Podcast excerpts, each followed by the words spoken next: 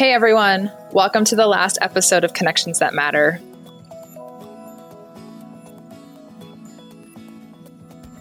I'm Sarah Kadava, and today I'll be talking with my ITA group team member, Christina Zurich, about how you can actually start to implement an employer brand at your organization. All of these episodes were recorded from our home to account for social distancing instead of a fancy in person studio. Thanks so much for your understanding on the sound quality. Hello, Christina. How are you today? I'm doing great. How are you? I'm doing well and maybe a little sad that we are going to wrap up our conversation on employer branding because I think this has been not only fun, but a lot of great content too. I'm hoping for today's conversation we can kind of tie a bow on some of the most important highlights, a highlight reel, if you will, from our previous chats, and then provide some just actionable points that our listeners could implement now, if that sounds okay. That sounds great. All right, my first one for you. What would you say are some of the signs or triggers that um, would really showcase that you might need an employer brand or that you should refresh your current one? Well, I would say warning sign number one is if you don't have one, um, you probably need to spend some time with it. Because um, the reality is, actually, everybody has one. It's just, are they helping to guide that narrative or not? Um, because your employer brand is is what people say about what it's like to work for you as a as a company, about why people stay, about why people should want to come work for you. And all of those conversations are happening whether or not you're controlling it or not. So um, I'd say lesson number one is your employer brand already exists. Um, what you're doing to help uh, cater that message or craft that message or, or make that message as effective as possible um, is really where employer brand strategy comes into play. So if you haven't yet kind of taken the leap to start working on that messaging, um, now is a great time. Now is probably more important than ever to make sure that you've got a really super solid employer brand message uh, that you're anchoring your current employees and your prospective talent to. Um, if, on the other hand, though, you have already done some great work on employer branding, you already feel like you've got a good strategy in place, you maybe have a few different messages that you've been actively communicating out, uh, that's all great. And that stuff is all still usable, um, but it's not a set it and forget it kind of strategy. Um, so definitely make sure that at least every, I'd say, two to three years, you're taking the time to step back and reevaluate what it is that you're saying. Are there any new messages that you need to be taking um, to your people? Are there new messages you need to be taking to prospective talent? Um, really, kind of just doing a, a reaffirmation that uh, everything is as relevant and authentic as it should be. The other thing I would say is uh, even if you've done recent work on it or you've been kind of continually evolving, um, when organizations go through change, it's a really critical point in time to also make note to, in addition to weathering whatever that change is, so whether that's mergers and acquisitions or organizational restructuring or things like we're all going through right now, um, those are also really great times to make sure that you pause and uh, reevaluate how those messages are being communicated. Are they the right messages? How can you make those even better? you know, one of my favorite uh, tactics that I've seen a company use is GE, and they actually have what they've established. They call their employment brand council. Um, and as a large organization, I'm sure you can appreciate how hard it is for them to make sure that all of those messages are resonating the way they should. And so that's why they developed this kind of task force that has representatives from every region and every line of business, uh, where they solely can just talk about how employer brand efforts are going, um, make sure that everybody is generally, you know, moving forward on the same page, figure out are there things that are working maybe in a different region that could be replicated in, in others. So uh, I'd say that's a really great best practice for organizations to think about tapping into um, as a means of making sure that they're refreshing their employer brand message when they need to. So you mentioned if you don't have an employer brand, that it's really important that you have one so that you're helping guide the conversation and um, we've also sp- spoken on previous episodes about you know thinking internally and um, even assessing your employees and having focus groups. So let's say that maybe you have a council like GE does, or maybe you don't, but you need to have some of these conversations. What are some of the questions that you would ask yourself or your colleagues or your council uh, members about your current company culture to help kind of move into the employer branding conversation further? Yeah. You know, I think um, culture is such an important part of every organization. Um, and so the ability to make sure that you really understand and have a good pulse on what your culture is is incredibly important, not just because of its importance to overall organizational health, but also because people naturally will gravitate more toward those cultural messages when they're expressed through your employer brand strategy. And so, really, those two pieces need to be in, in lockstep.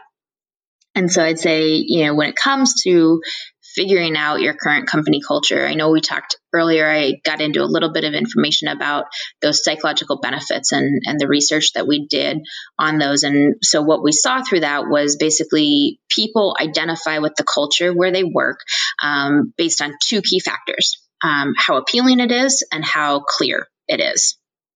And that's really what it shakes down to. Do they like it and do they understand it? Um, I think from there, you can obviously spider web out and ask a whole bunch of other questions. So maybe we start at, do you like it? But then uh, get into things like, is it differentiating? Do you feel like it provides a competitive advantage for your organization? Do you feel like it is carried through into how you treat your customers? Do you feel like it's uh, you know, true? Do you feel like the things that we're communicating out about it are authentic to it? And so you can see very quickly how all of a sudden it can just build into a lot of really good, really interesting questions um, that people maybe haven't thought about. Um, and so that's what I would say is really start at those two key things. So the appeal and the clarity, and build out from there to kind of come up with your list of uh, all of those different questions you can be asking people to make sure that you have a really good, really solid understanding of the culture that exists and what's great about it and maybe what's different about it, but still important to emphasize, like we saw in that uh, example I talked about way back in the beginning about Netflix. Now, what I love about them is they have a very, very clear culture. It's not one that appeals to everybody, um, but they're okay with that and they own that and they you know, have locked in on that as as their foundation, which I think is cool. So you mentioned appeal and clarity as being kind of two main key themes to focus on. How do you, knowing that the kind of the employer branding conversation is so personal to each individual company, how does one go about determining what's important to focus on within a specific organization um, and what it maybe is needed most specific to employer branding? I'm really glad you asked that question because as I was thinking back on all of the information that we've covered so far, I kind of got thinking, gosh, I hope I don't leave people feeling just overwhelmed because I get so I get so excited about this and I go off on all these different stories of all these great things that people are doing. And sometimes it's hard for me to even remember that you've got to pick a starting point. You've got to kind of put that stake in the ground and figure out, um, you know, where do I begin? And what I always would advise an organization to do is really look at what is the business issue that you're hurting from the most. Um, and that might sound a little different than what people were expecting me to say because it's not just about jumping to the coolest story you can tell. Um, I think that that's what a lot of companies will do because they're like, oh, this is something really cool that we can lock into and it's emotional and it's fun and different. Um, but if it's not actually going to connect to a business issue that you're trying to solve for, it's probably not actually the best way to start. So when I say business issue, I mean sitting down and thinking like, is it that we really need to recruit better talent? Or is it that we really need to retain the talent that we have? Or is it that we just need to boost engagement because we're keeping the people and we're bringing them in okay, but we can tell that when they're working, their heart just isn't in it? And those are three very different types of business issues that can all hurt a company, um, and they're all important. And so I think that that's where taking the time to first and foremost just like sit down, with organizational leaders and align on what is our primary business issue that we're trying to solve for. Because that's going to really help you make sure that you lock in and you focus on finding the stories that um, are going to most support that business issue and, and ultimately help you move the needle on it. So we've spent some time talking about, you know, your best practices related to the employer brand. And the reality is that there is another brand that we should keep in mind in an organization, and that is their external brand effort. Why should your employer brand at a company be linked to your external brand? That's a great question, and something that a lot of companies really struggle with. Uh, I'm sure that you've been hearing a lot about purpose lately and how important purpose is to employee satisfaction, and how, uh, especially younger generations, are really looking for purpose in, in the work that they do. And that's really where I think that this topic uh, comes into play. Um, because at the end of the day, if you're not trying to connect the purpose of what your company is on the planet to do with the work that your people are doing and why that work is important, uh, which is what you tell them in your employer brand message, um, that's a big miss. And so, uh, you know, I think this is difficult though for companies because sometimes they feel like, well, the industry I'm in is just not that sexy and cool. Like it's, I can't find that great story because of what I sell. And so then they sometimes take like the easy way out and they just regurgitate what their external brand message is to their people. Like that's supposed to compel them to want to work there and to understand why they're such a, a great employer of choice. Um, and I think it's so unfortunate when that happens because honestly, I believe that every single company and every single industry in the world has an interesting story to tell and has something that can help unite and connect their people to purpose. Um, they just sometimes need to dig a little deeper to find that. I think you bring up so many good points, and especially if we go back to your Netflix example really quickly, that you know their their branding to me as a as a customer is that they're unabashedly cool, they're innovative, they're not for everyone, and as you also described their internal brand, um, there is that nice complement. I think that that's a really interesting tie and something that we can all take forward in actual implementation. Yeah, and I think they're a great example of where you've been able to really link those two messages. But even like, okay, so let's take, for example, let's think of something that is like the least cool sounding industry, like nothing against it, but let's say you manufacture plastics right now. And that is what your company does all kinds of different plastics. And so your external brand will probably talk a lot about the types and specifications of your plastics and um, tell a really compelling story to anybody who's buying plastics for um, various goods. And it should because that's the product you sell. But that's not going to resonate with most employees, I would argue. Um, so, what is that story that you can tap into? Like, what's an example of what you could say?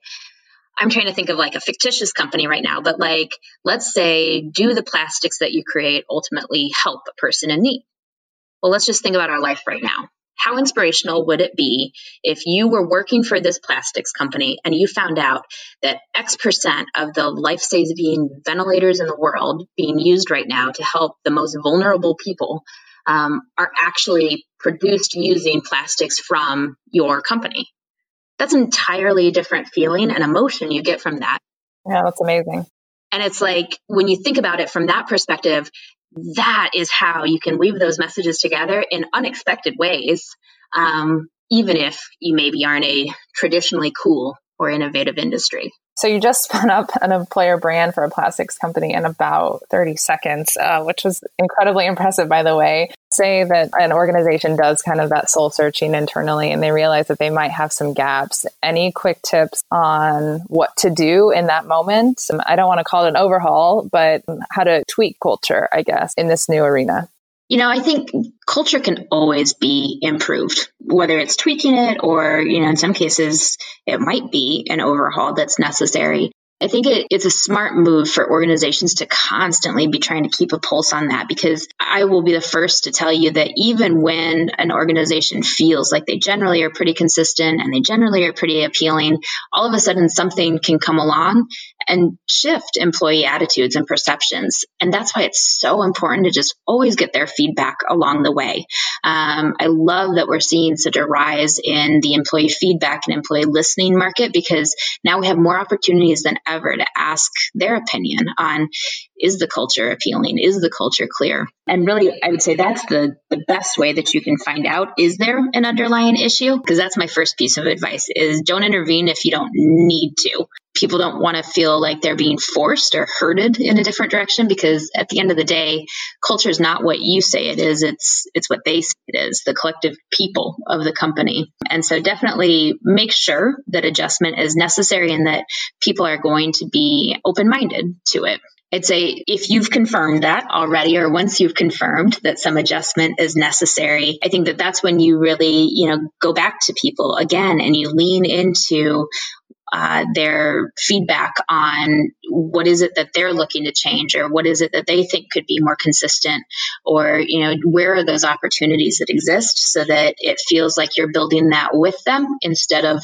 forcing them into something different or kind of pulling them along unwillingly. I love that starting with really where the problem lies. So follow-up question to that is let's say we've identified the business issue. At a very 10,000 foot view what's next after that? How do you then proceed to making the very cool thing? Like, I'm guessing there are some intermediate key steps that people should consider. You validate what it is that you need to say by talking to your people, by doing focus groups, by doing surveying, by having ideation sessions with other areas of the business. But there are so many different ways that you can gather that information. Basically, that's what you need to do next. And I think that you will be a, it's it's hard to tell people who haven't done this before because they're just nervous about what will come out of it. And i promise you cool things will come out of that step. You it will become clear to you what the compelling story is that you can tell about that business issue you're trying to solve for. So like hypothetically let's say we're having a really big issue with retention. Well if you go out and you ask the people in your organization why they stay naturally you're going to start hearing some really cool things. You might hear some things that you need to change too, but overall, I would say it's really by opening up those lines of communication that you're going to end up beginning to narrow your focus on, okay, this is what is standing out to me. This is what's rising to the top. I would say too, though, don't feel like you need to do this alone. I mean, all of these brands that I've talked about so far, GE, Netflix, Heineken, all of them have cited that close collaboration with their marketing and brand teams are critical to their success in employer branding. So, I mean, tactically, that includes things like you can lean into them, like they are the natural storytellers of your organization. So, go to them and, and get their help trying to determine what those specific messages should be or seeing what they think rises to the top from the data that you can share with them. Just brainstorming. A lot of them, like, I mean, I'm a marketer as well. And I can tell you, I love brainstorming. I love that ability to just like roll up my sleeves. And it's even better. I like being tapped by other areas where I don't actually have to leave with any accountability to do anything. I got to literally just go in there and be creative and have fun. And so I promise you that there are those people in your organization too. So if you can find them and try to tap into them and have them help you figure out how can you be more efficient at distilling those stories and, and kind of landing on where you want to go. And I promise great things will happen. You do the employer brand, you launch it, you execute it, everyone high fives for how successful it is, or does it, or can it rather live on different forms? You know, I think it, it comes again back to that story you're you're trying to tell. There are certainly brands who have really effectively done kind of single hit campaigns, but I would say the organizations that really stand out to me as the ones who have kind of cracked the code on employer branding are the ones who have realized that it's really that an employer brand's campaign might start off at a moment in time but where it gains momentum and grows and really ultimately drives that change and that return you're looking for in the organization is when it becomes ingrained in the day to day way that you communicate to your employees or the way that you communicate to prospective talent. And so over time, you just see that, well, it might have started off as a big splash kind of campaign up front it will grow and evolve and, and continue to be part of your brand's narrative because you never want it to feel like it was just like a, a, flash in the pan kind of thing that then you moved off of. So I would definitely say, I mean, it should be viewed as living and breathing. It might not be as huge of a focus as it was maybe when you first initially launched it or, or during the early stages of the campaign, but it absolutely should be something that sticks with your organization for the long haul. I think Sam Walton, the founder of Walmart, said, do it, try it, fix it. And I, you know, in hearing the stories that you have shared over the series, Traeger was really the only one where we talked about the fact that they didn't get it right the first time. And so perhaps that the reality is, is that you should just start somewhere. And you did say this, Christina, uh, start somewhere and then make subtle tweaks along the way because it, it's not necessarily a perfect science, but just in, in the world of human kind of matters, things will continue to ebb and flow. And as in hearing you, that they should. Totally. Yeah. This is an iterative process. And I guess I'd say that's one thing I hope everybody walks away with too is while there's always that moment where you'll release a new employer brand campaign and that's going to carry a ton of excitement, it should never end there. Uh, you need to be constantly evaluating that impact and constantly you know, figuring out is it working? Because the reality is sometimes things work for a while and then they stop and they stop for a variety of different reasons but that means it's the perfect time for you to dream up something new.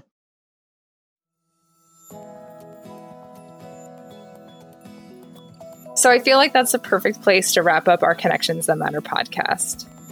I hope you take away three things from the episode today remembering the signs of when you need to refresh your employer brand, how to know where to focus your efforts, and how to keep your brand fresh and exciting. I also hope you'll remember the sexy and cool employer brand that Christina came up with on the fly for our fictitious plastics manufacturer client. The truth is, we could talk until the end of time about employer branding. So if you have more questions or want to get started on a project at your organization, just visit us at itagroup.com. You can read more about it and get in touch with someone who can help. Thanks so much for tuning in to this podcast series. We've had a great time, and best wishes to you on your employer brand project.